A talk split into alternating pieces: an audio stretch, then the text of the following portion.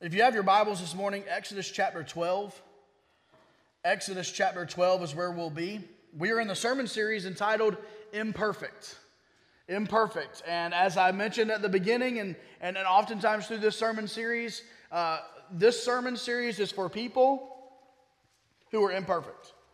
If you are perfect and you have everything figured out, this is not your sermon series. This is not for you. If you'd like to ha- get up and take off right now, uh, you go right ahead, get an early, early start on lunch. This is not for you.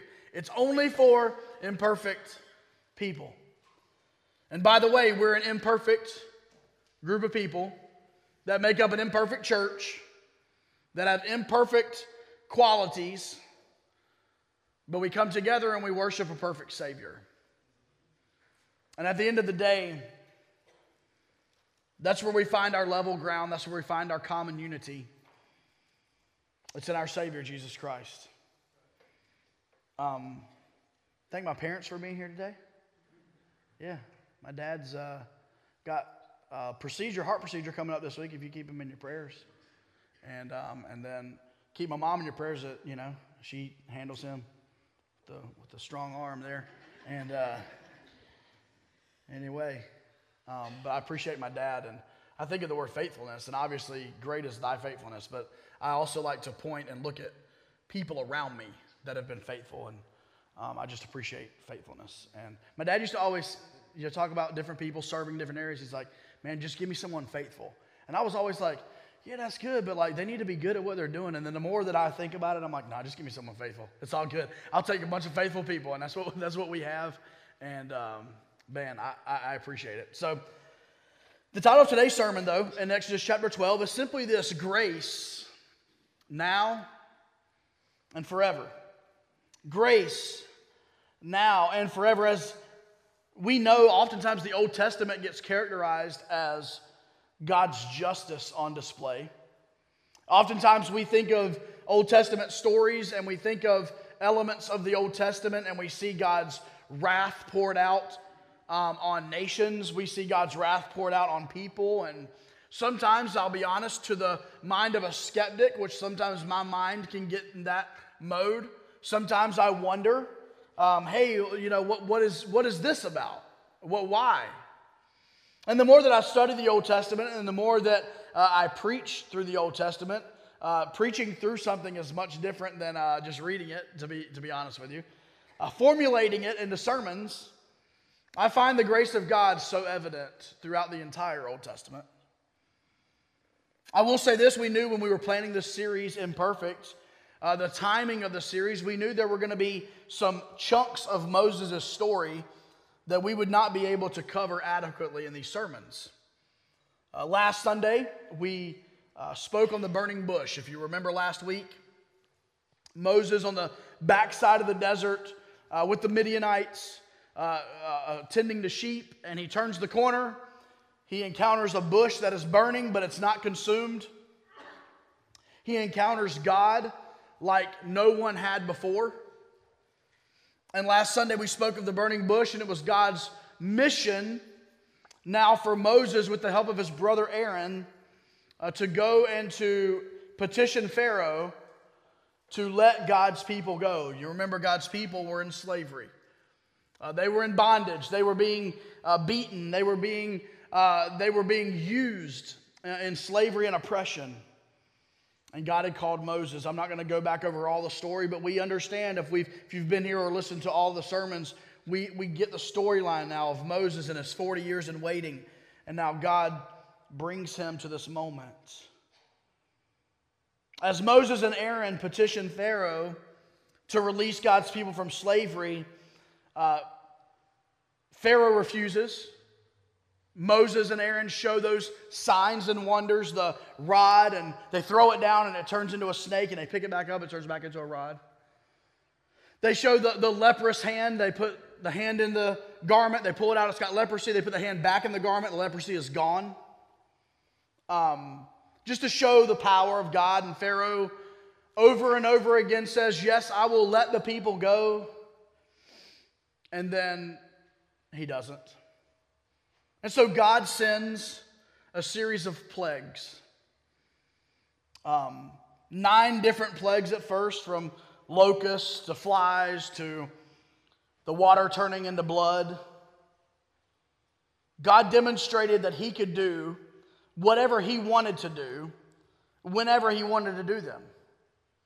And each of those plagues uniquely showed God's power over different elements of the Egyptian culture, even specifically over each over individual Egyptian gods. The plagues showed God's Jehovah God, Yahweh, a couple weeks ago, his power over the false gods of Egypt.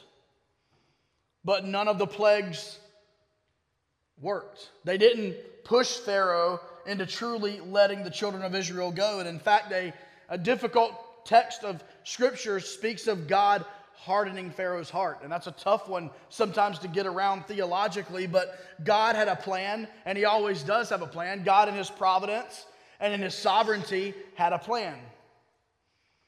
And so the 10th and final plague is announced. And this plague has ramifications that will last for eternity. This was not sending locusts for a, a, a amount of time and them leaving. This was not uh, sending flies and then they would be gone. Uh, this one would last for eternity, and you may know the story. But God says that at midnight on the appointed day, the death angel would pass through the land, killing the firstborn son of every family, as well as the firstborn of all their animals. This would be a nationwide plague impacting from Pharaoh to the servant family, from the Egyptian families to the Hebrew families. No one would be excluded, except for those who closely followed the command that God gave. And that's our text today. We're in the book of Exodus, we're in chapter 12 and verse 3. On the tenth of this month, every man shall take for himself a lamb, according to the house of his father, a lamb for a household. And if the household is too small for the lamb, let him and his neighbor next to his house take it according to the number of the persons. According to each man's need, you shall make your count for the lamb. Your lamb shall be without blemish, a male of the first year. You may take it from the sheep or from the goats. Down to verse 12. For I will pass through the land of Egypt on that night, and will strike all the firstborn in the land of Egypt, both man and beast. And against all the gods of Egypt I will execute judgment. I am the Lord. Verse 13 Now the blood shall be a sign for you on the houses where you are. And when I see the blood, I will pass over you, and the plague shall not be on you to destroy you when I strike the land of Egypt. So this day shall be to you a memorial, and you shall keep it as a feast to the Lord throughout your generations. By the way, that's a feast to Yahweh throughout generations.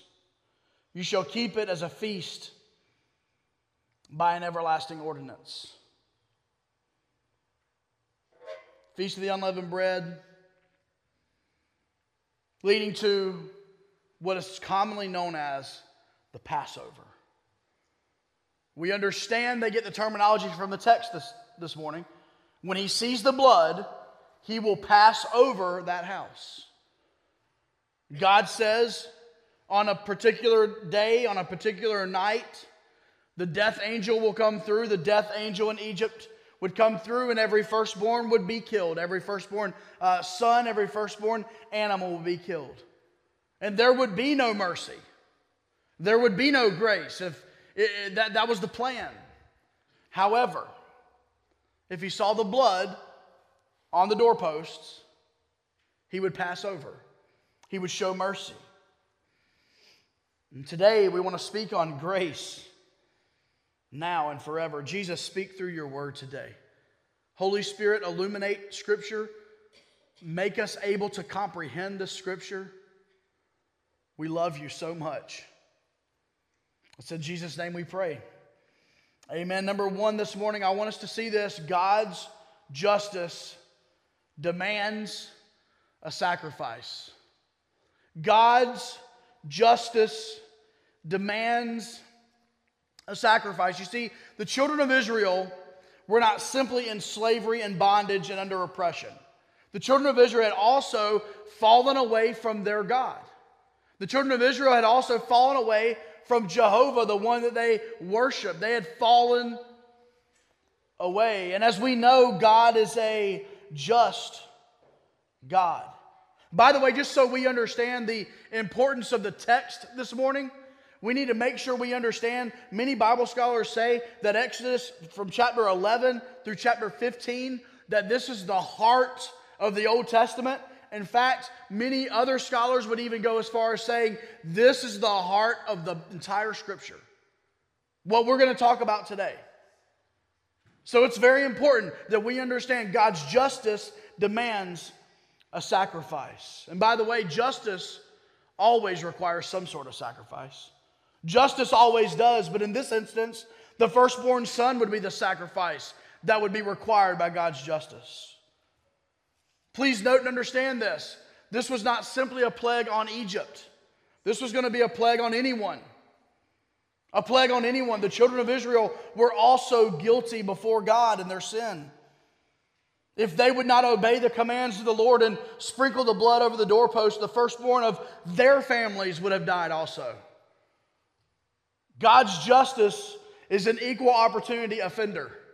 Lest you think you were born into the right family, lest you think you, you happen to be in the right church, lest you think that because of something in your past or, or whoever you happen to be, lest you think, no, God's justice is an equal opportunity offender. Your church attendance won't help you escape it. Your good deeds won't help you escape it this morning. Your mama and your daddy won't help you escape it this morning. Your spiritual pedigree and history will not help you escape it this morning. Your race or ethnicity will not help you escape it this morning. Your bank account will not help you escape it this morning. No, justice demanded a sacrifice, and it did not matter who it was. May I say this that we must understand an element of the gospel is that we must understand our lostness until we can, uh, before we can understand how to be found.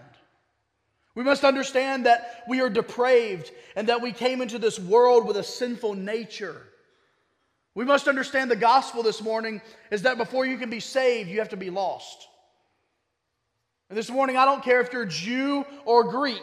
I don't care if you are, are a Hebrew this morning or, or, or, you're an American this morning. I don't care where you're from. I don't care where you grew up. I don't care who your mama, daddy, uncle, aunt. I don't care deacon, pastor, elder, uh, Sunday school teacher, junior church worker. It does not matter this morning your spiritual pedigree. What matters is that we understand that we all stood before God lost. Lost. Some of the problem in second and third and fourth generation Christianity is that we raise our good little boys and our good little girls in church and we never let them understand and comprehend their lostness. Let me tell you something this morning. There's, there's, there's children and teenagers that run around in churches all across America that are just as lost as someone that was raised in a country where they're not allowed to worship Jesus and they never heard the name of Jesus Christ uttered. And for those of us that grew up in church and we grew up all around this mess and we know Christianese, we're, we're bilingual. We know English and Christianese. Those are the two languages we know. We, we don't even know people's names, we just call them brother. All right, if you grew up like that, listen, if you've never, I'm getting ahead of myself, but it's okay this morning. If you've never trusted in the blood of Jesus Christ to save you from your sin this morning, you are as lost as someone who's never heard the name Jesus. And we must understand this morning that an element of the gospel, and the Passover shows this, is that God's justice demands a sacrifice. Listen, you're a sinner. I hate to break that news to you this morning. You're a sinner. You, grew, you say, I grew up in church. You're a sinner. Well, you don't understand. I laid, I, I paid for this in the church that one time. That's fine. You're a sinner who paid for something in the church one time. Well, I don't think you understand. Josh, I, I used to do this. That's fine, you're a sinner who used to do this. Well, I'm currently doing this. Oh, well, you're currently doing that as a sinner. And, and by the way, your sin might be pride. You might want to shut up about all you're doing. Sorry, there's some kids in here. I said the shut up word. I'm sorry. I won't say it again. But this morning we must understand that it does not matter who you are or who you think you are. That our depraved state, that we were born naturally, default, don't have to do anything. Him who knows to do good and does it not, to him it is sin. We're sinners by default. And the, the, the, the, sooner we can understand that, that we can look around at each other and we can say, hey, listen, we're all in the same boat here. We were all born depraved sinners. Listen, the, the, the quicker we'll understand the mercy and the grace of God. Two of our sinners are repenting and taking off at this moment. And may, three, This listen, revival sparking. I'm just kidding, y'all. They are serving selflessly, and you will see them. You will see them later on. I just had to pick on them. Holy Spirit conviction was getting hot in here, and they're right. You know, you know. Don't let them live that down, please, if you could. Secondly, this morning, I want us to see this, and very importantly, for number one, God's justice demands a sacrifice. The Passover shows us that. But secondly, God's mercy demands the shedding of blood. You see, it wasn't just any sacrifice. It wasn't just, hey, listen, you owe a debt. So figure out how you're going to pay that debt and hope and pray that it justifies the justice and wrath of God. No, there was a plan. And God made a way by the shed blood of a lamb. He, he gave, even gave them the ability, if, especially if they didn't have the money or things, they could even, did you catch in the text? They could combine with another family if they were a smaller family. They could use the blood of a goat as opposed to the blood of a lamb. God gave concessions in this, but at the end of the day, there, there had to be one thing there had to be the shedding of blood. If you're new to Christianity, if you're new to church, it may seem odd, to be honest with you, that a group of like normal adults and teenagers and people would like sing about something like blood. Think about that. That we would rejoice I mean, you see Tim up here, and man, we sing something about the blood, and we're like, yeah, it's like, we're singing about death, and we're like, woo. It may seem odd, and I completely understand. However, to the skeptic or the unbeliever this morning, or to someone maybe completely unfamiliar with the faith, we must be abundantly clear this morning from Scripture. Without the shedding of blood, there is no remission of sin. You see, we're not in charge of what satisfied the justice of God. We're not in charge of what would satisfy God's wrath. You see, God was in charge of that. And the Passover teaches us that a lamb had to die. And the Passover teaches us in the future from this point that the lamb had to die. Hebrews 9:22 without the shedding of blood there is no remission. You see, the Passover would begin a tradition that is still followed this day by the Jewish religion. It is the most important uh, element of their, of their faith, and that is the Passover. That's the feast leading up to it. They celebrate those every year. It is extremely important to the, to the Jew, by the way, the Jew that doesn't know Jesus. But it is only this morning by the shed blood of the Lamb, the once and for all, the final lamb. It is only by the shed blood of Jesus Christ this morning that you or I can stand before a holy God. It's the only way, the, the shed blood of Jesus this morning is the only way that I can approach God uh, in prayer. I can approach God in intercessory prayer. I can approach God with my needs and my petitions this morning. It is only by the blood, for if that blood was not sprinkled over the mercy seat and I entered into the presence of the holy God, I would die. It is only by the mercy and the shed blood of Jesus Christ. If God is to give you mercy today, it will only be through the agent of shed blood. And if God wants is to show you mercy today, and He so desperately wants to, by the way, it will only be through the shed blood of Jesus Christ. It's perfect blood, it's holy blood. There were, there were some uh, elements here in, in, in, Scripture that, that, that gave the, the firstborn It had to be the firstborn, it had to be a male lamb, and different things. Well, guess what? Uh, Jesus came as the perfect fulfillment of all of those. Once and for all, our Passover. Jesus is our Passover. And lastly, this morning, I want us to see God's grace displayed for generations.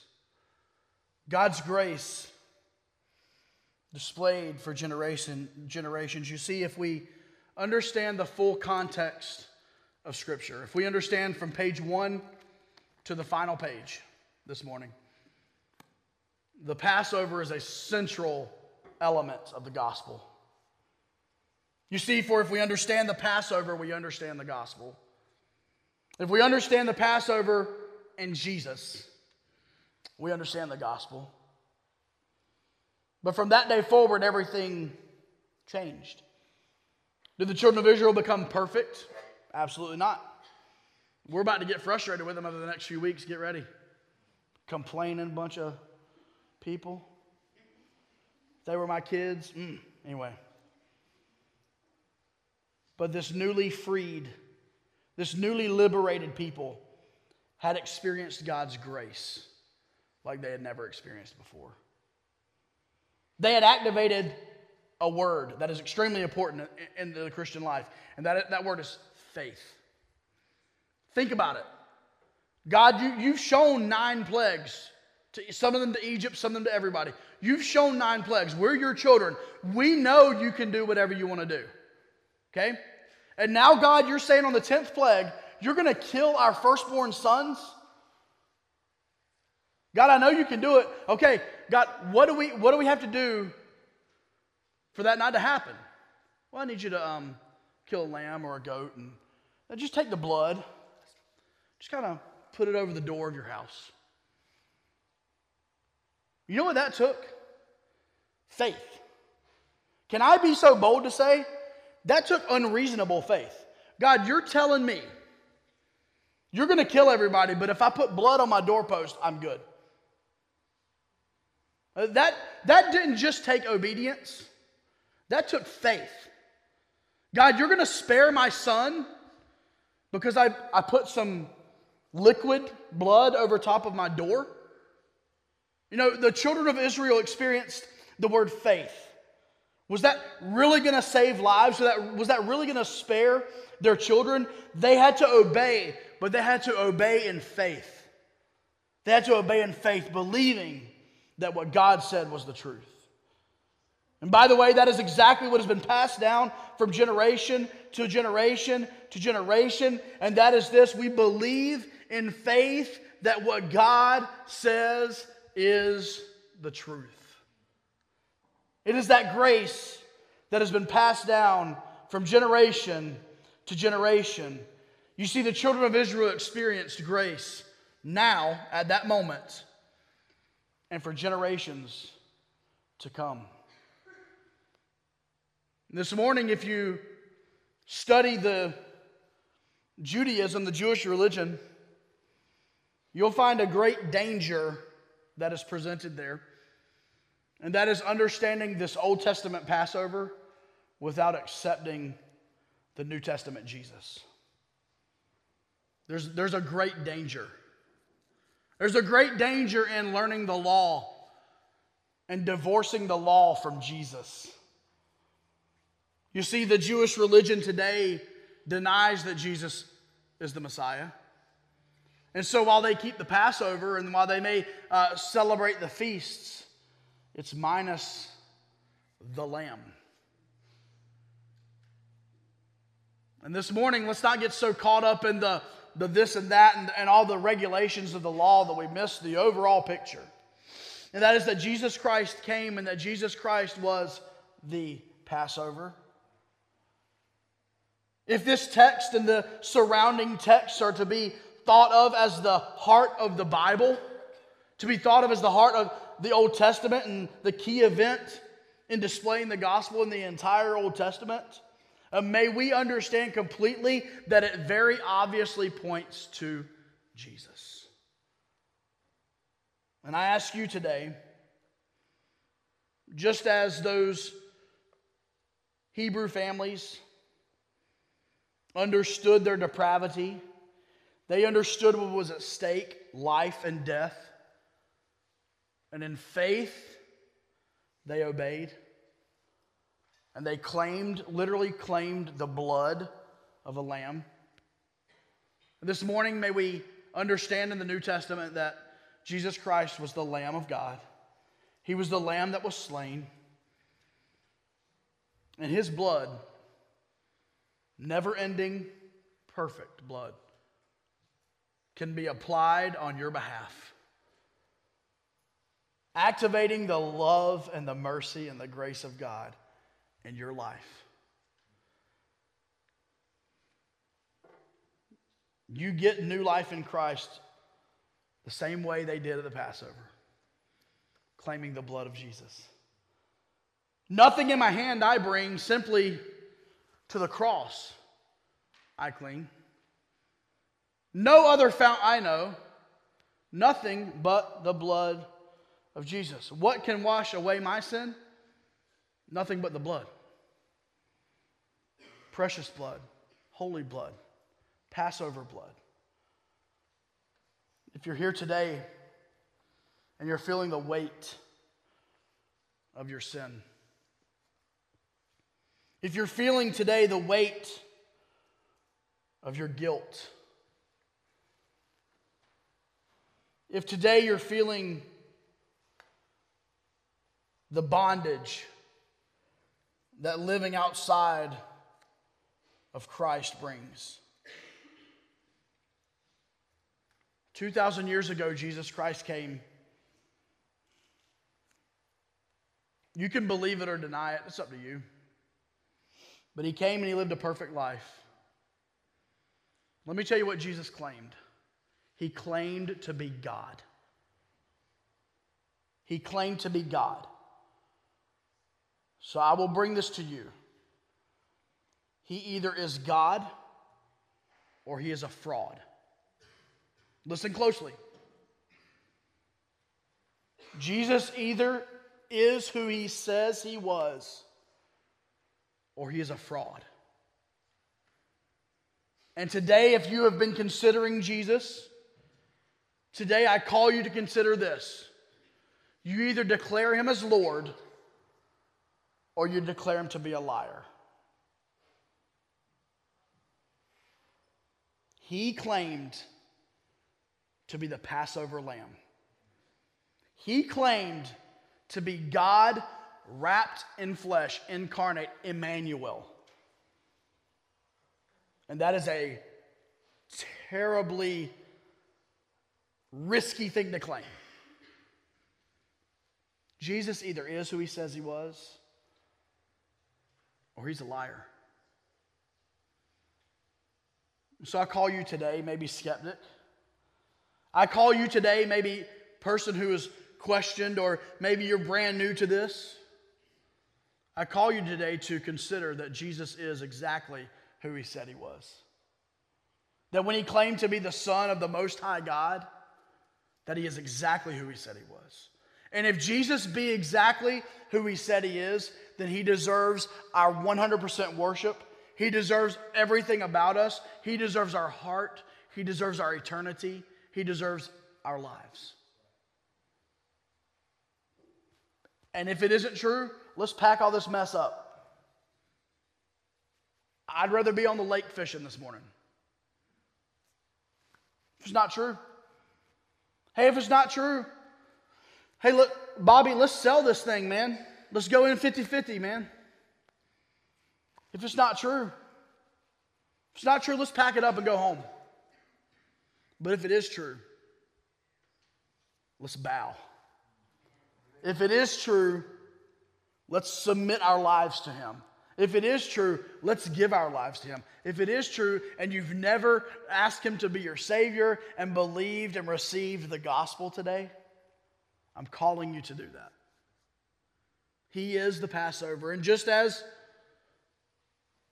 the children of Israel and the Hebrew families would be saved by the blood of a lamb, you today can be saved because Jesus hung on a cross and his perfect holy blood spilled out. And that blood was placed on the mercy seat for you. You say, How much blood of Christ do I need? All of it. And so do you, and so do you, and so do you, and so do you, and so do you, and so do you, so do you, so do you. It's never ending. It's never ending. It's like your wife's purse. Every time you dig in there, you're going to find something else. That's the blood of Christ. Every time you reach in there, you can, man, I pulled out 37 pounds of stuff and this little, and there's more. How much mercy do we need? All of it. And every time we reach for it, there's more. How much grace do we need this morning? All of it. Every time you go back to the reservoir of grace, we just need all of it. God, I'm coming to you. I just need, I need all of your grace again. All of it. He wants to save you. Listen, three years, whatever. At the end of the day, if one person comes to faith in Christ, it's worth it all. It's worth it all. Have you today trusted in the Passover lamb? Jesus Christ, the lamb of the New Testament. Not a lamb, but the lamb, the lamb of God, who came to take away your sin. Thanks for listening today. If you're listening for the first time, we would love to hear from you. Maybe you have a question about the gospel of Jesus. If so, we'd like you to send us an email at hello at keystonerdu.church. If you're a regular listener to our podcast and you would like to donate to the media ministry and outreach ministry of Keystone, your gift would allow us to do more in an effective way to get the gospel out. Thank you for partnering with us in ministry in Durham and all around the world. Visit keystonerdu.church to get involved.